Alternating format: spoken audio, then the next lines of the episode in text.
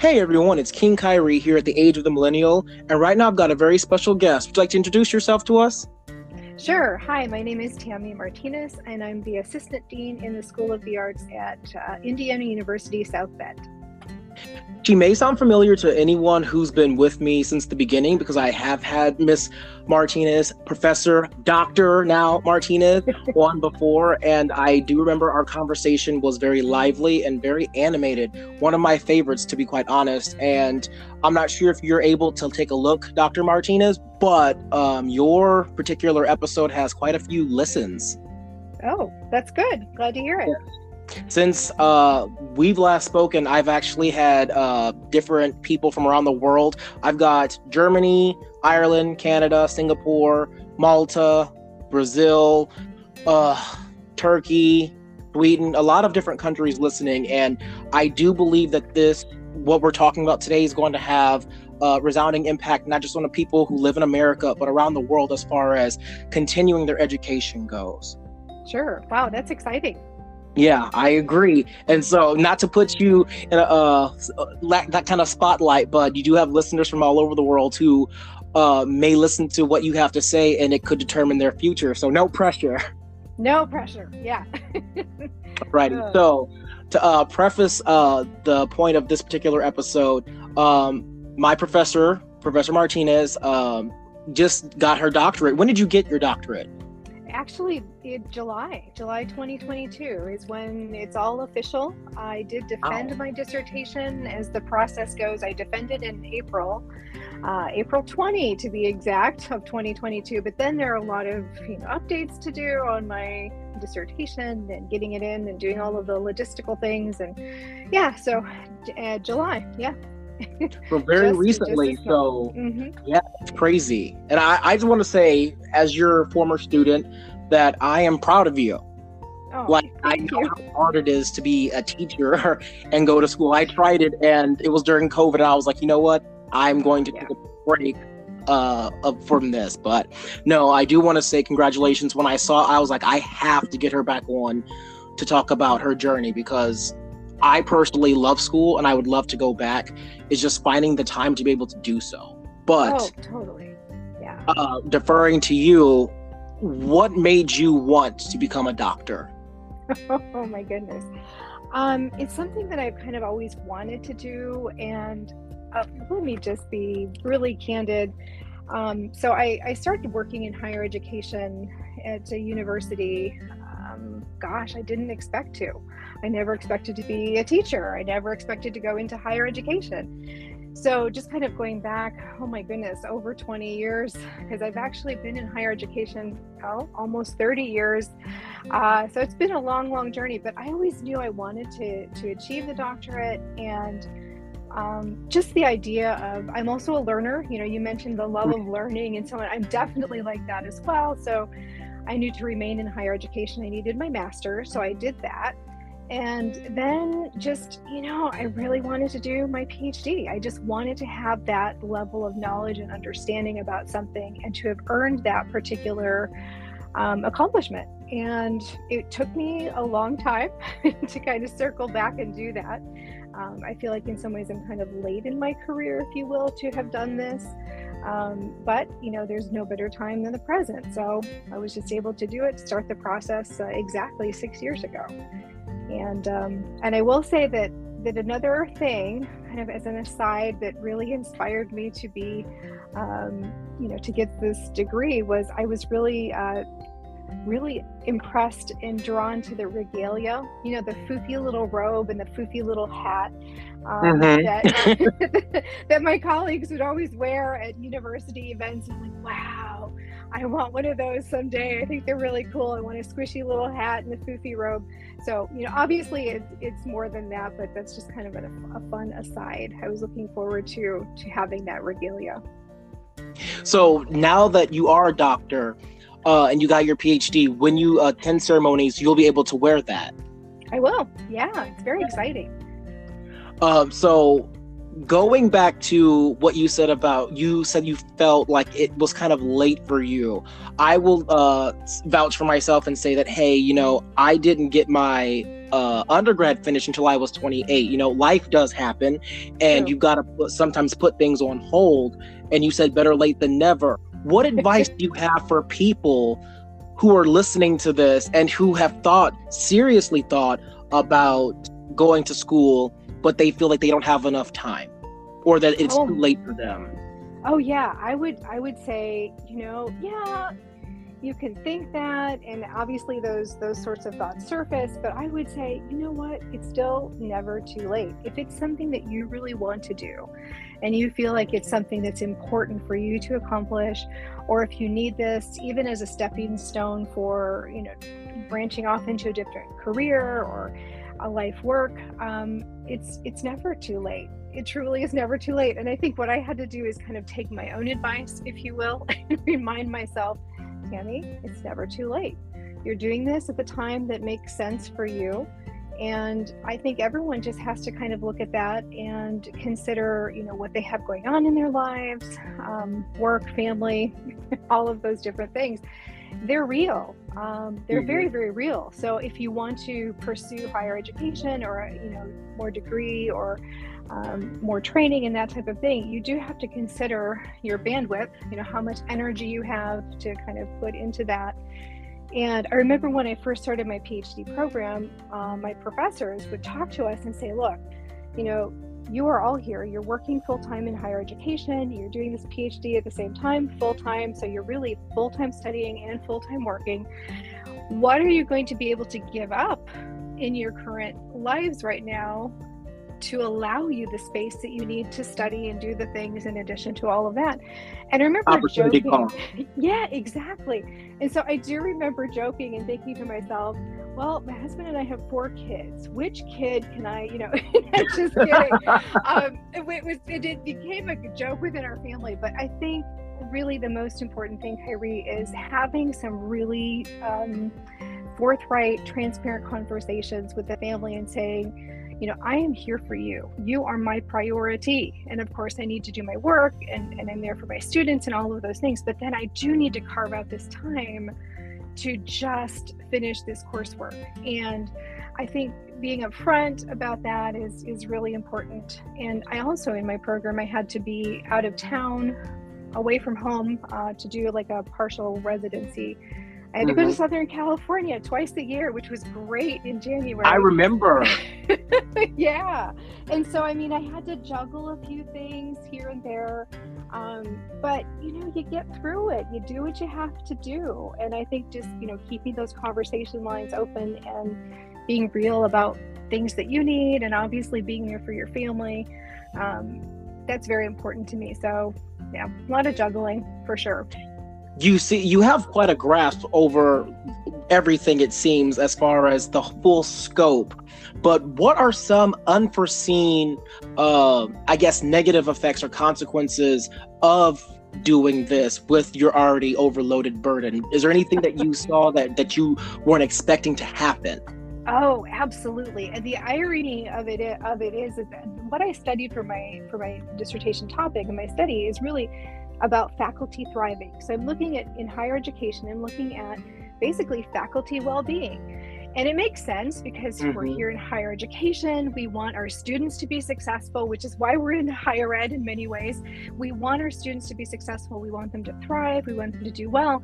But if we're if faculty are not doing well, how are yep. faculty then able to help students do well? So my whole the premise of my my study was to develop this instrument called the Faculty Thriving Quotient. And actually, I ended up co authoring that with Dr. Laurie Schreiner. And she is the author of the Thriving Quotient for Students. And she authored that, oh my goodness, I think in 2010. And so we, and she and I co authored this Faculty Thriving Quotient that um, we're now it's now reliable and valid according to my study. So it can be used for institutions of higher ed to understand how faculty are doing. So within that context it's kind of a long explanation but partway through my study i was reading the material on well-being and hmm. really on thriving on flourishing on human flourishing if you will or optimal functioning. And i realized oh my goodness i am not thriving I am languishing, if anything, or I'm just, I'm really struggling. So I did go through this period where I realized that it was too much. And my mind and body said, Tami, you need to slow down. You need to just kind of take a step back. And I didn't really learn or recognize the signs of it until I needed help. And then I needed to take some time away. So there is that element of it that I would caution everyone that when you go into it, taking on additional um, types of things, that it's very important to to recognize your own functioning, your own um, well-being, because that's incredibly important. Because if you're not taking care of yourselves, you know we hear it all the time. If we don't take care of ourselves, we can't really take care of other other people, and that is very very true. So for me, long story short, instead of finishing, and I was really on track to really knock this out in four years, which is pretty quick for a dissertation and for a PhD program. I was on track, but I literally had to take some time back uh, and step away, and it took me six years instead of four. But that's okay because I learned a lot about myself in the process, and I feel like I'm a better person, I'm a better faculty member, better researcher, better human uh, for having gone through this. That is, from my perspective, very commendable. And I just want to say, wow, because being a teacher myself, I'm not sure if you're aware, but I taught uh, sixth grade uh, math and science in South Bend before I ended up moving to Houston. And one of the things that I noticed was the state of the faculty everyone sure. was really focused on you know student health student growth student this mm-hmm. and, and then also you know parents and guardians and how informed they are but no one stopped to ask how the adults that were teaching the adults that were working there yeah. were doing and yeah. just like you said if you can't feed yourself how can you feed someone else very true absolutely and it, it I, it's not just higher education it's it's across the board which leads me to i don't like you know discussing politics too much but from a political standpoint uh, we've seen a huge attack on teachers from all levels from elementary all the way up to higher education. Yeah. what impact do you think that has had on the institution of education and teaching itself Sure. Yeah. No, Kyrie, that's an excellent question. And I think it's one that we really need to take some time to consider and unpack a little bit more. And also when we're talking about, you know, my studies on higher education, my PhD is is in higher education, focused on that.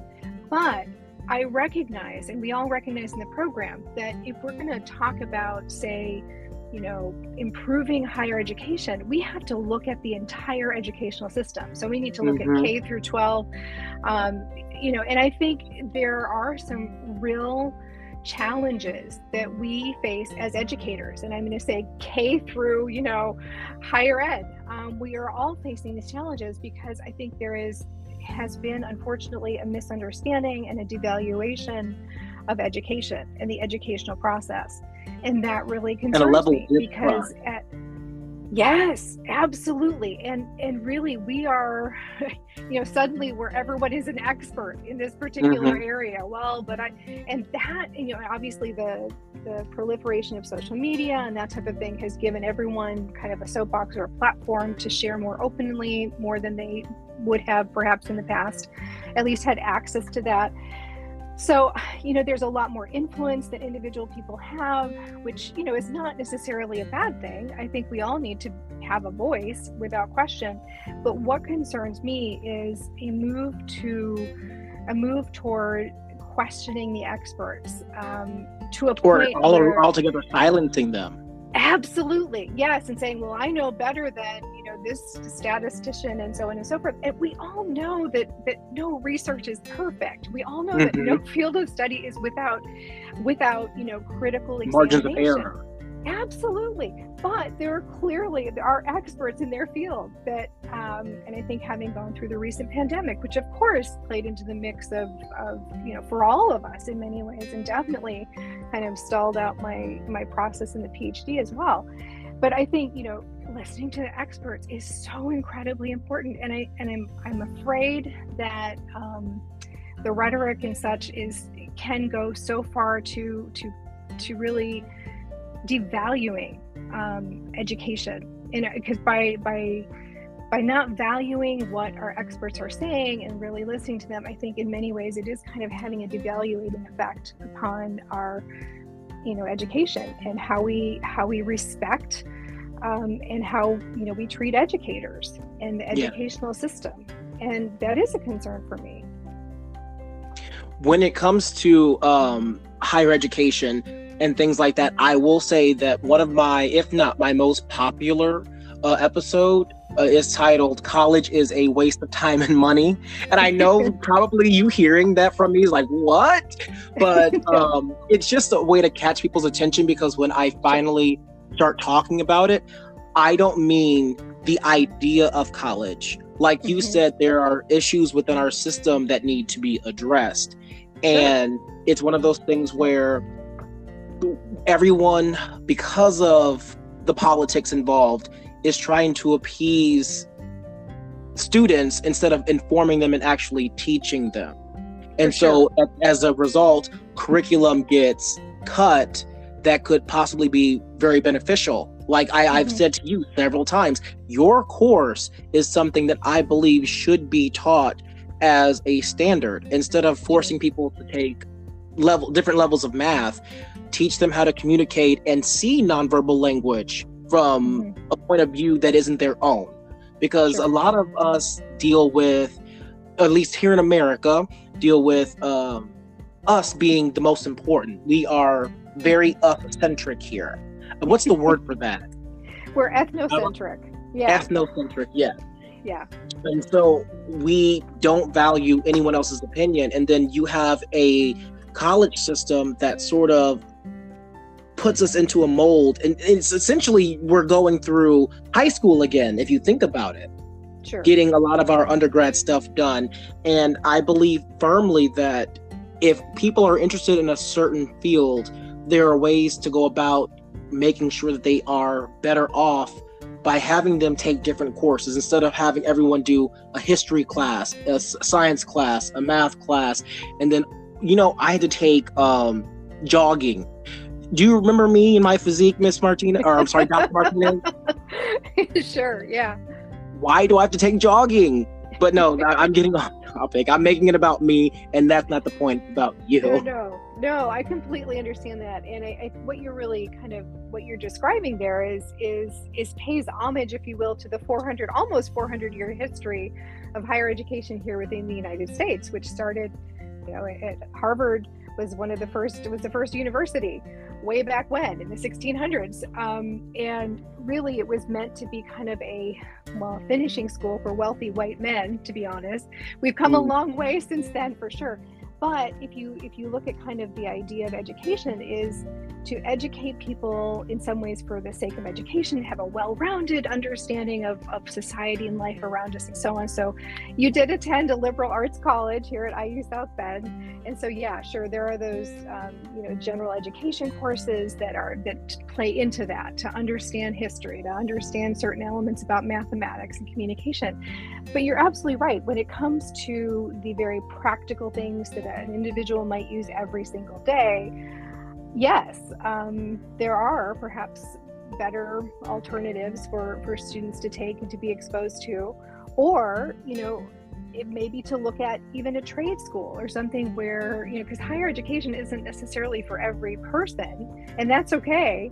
But if they are wanting to get into like computer science and do something like that, that's more techy and more um, application based, then there are other schools and alternatives for that too that don't have as many of the general education requirements.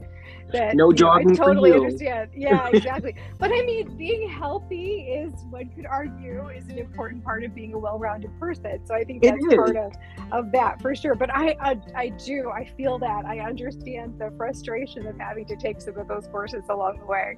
Absolutely. So I like what you said, uh, going back to what you said about Harvard being for originally, you know, wealthy white men. Sure. Being a doctor, being mm. a female doctor, did you encounter anything unusual or unsavory because of your sex?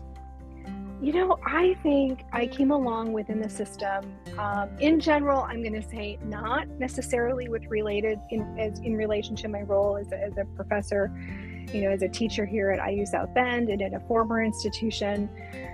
I, I do know that higher education has historically been even termed a chilly climate for women, especially for women in fields where they're likely to be less represented, say like in STEM fields, science, technology, you know, engineering and mathematics. Um, yeah, they, there has been that sense that you know there are not a lot of women and not a lot of people of color, if you will, in those particular um, Field. air, fields. Exactly. So yes, it has been difficult, and I'm not going to say that there isn't something that that's we're still struggling with in higher ed because absolutely there there is. We know from the pandemic that um, women and women of color took the brunt of the um, how can I say this like the the research. They weren't able to do as much of their research. They weren't able to be as productive in their research activity because many of them were taking care of kids. You know, they're the primary caregiver at home. And of course, we're in a pandemic, and not mm-hmm. only are faculty members working from home, but they may have young children who are also you know they need to monitor their online schooling and so on in a way that they didn't need to um, before yeah. so they have taken a hit in their research productivity as a result of that and it's going to take a little while to recover from that going back to the uh, pandemic i'm sorry every time i listen sure. to you i just think of something else because of course that's why i like you so much as like a professor and a person in general but going back to the whole pandemic thing and teaching has um, higher education taken steps in case something like this happens again? Like, what did you do? What have you done in case there is an outbreak of something else? Because, you know, people are talking about monkeypox, and I don't sure. foresee it being anything as, as destructive as COVID, but has anything changed on that front? I think, if anything, I think we're better informed. I think um, the pandemic took all of us by surprise. Um, I remember, I remember hearing about it. You know, I was out in Southern California at the beginning of 2020, and had done a, a, a traveling for our research team. We were in Tennessee, like in February of 2020, and had just gotten back and we were just gearing up for spring break and i remember hearing about this thing this pandemic and um, we broke for for well we we actually left um, closed the campus in response to that initial response thinking that oh well we'll see y'all in you know two weeks. Well little did we realize at the time that of course uh, we extended our spring break and then of course we were fully online. And so i would say if we were to deal with this again we have a much better awareness and understanding of what to do and how to manage much better uh, our classes and that type of thing. Now, mm-hmm. there are many faculty who are used to teaching online, fully online. If pivoting to fully online wasn't ideal because there are certain classes that are much nicer to teach in person, but it was a real challenge for a lot of the applied courses like choir, band. You know, yeah. what do you do? um, in those particular situations. So you just kind of do the best you can with what you have and the time you have at your disposal and your energy.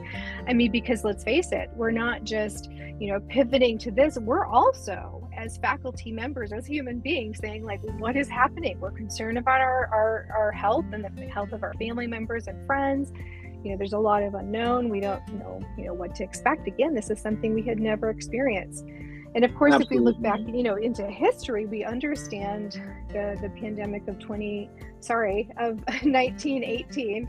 Um, and we can kind of look back into history and kind of see what happened there and lessons learned.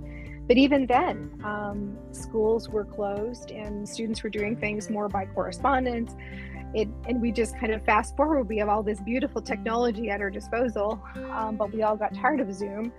Without question I, and look you know looking like the brady bunch all the time. Um, initially it was a novelty. Now we know that this is a tool that truly can be used for productivity in the event mm-hmm. that something like this were to happen again. I think we know better what to do in the in those particular circumstances. So if we take anything away, Kyrie, so this is again maybe a long answer to your question. have we learned anything? Yes, I think we have. I think we've we've learned that we can pivot and that we can do hard things. Um, we're we're getting through it, but I also think that we recognize that working in that particular situation is not optimal. And we also, I think, have placed more value on that in person interaction. And yes, you can facilitate successful and engaging online communities and you can facilitate learning, but there really there's still no no substitution for that one-on-one or that, you know, in-person classroom experience.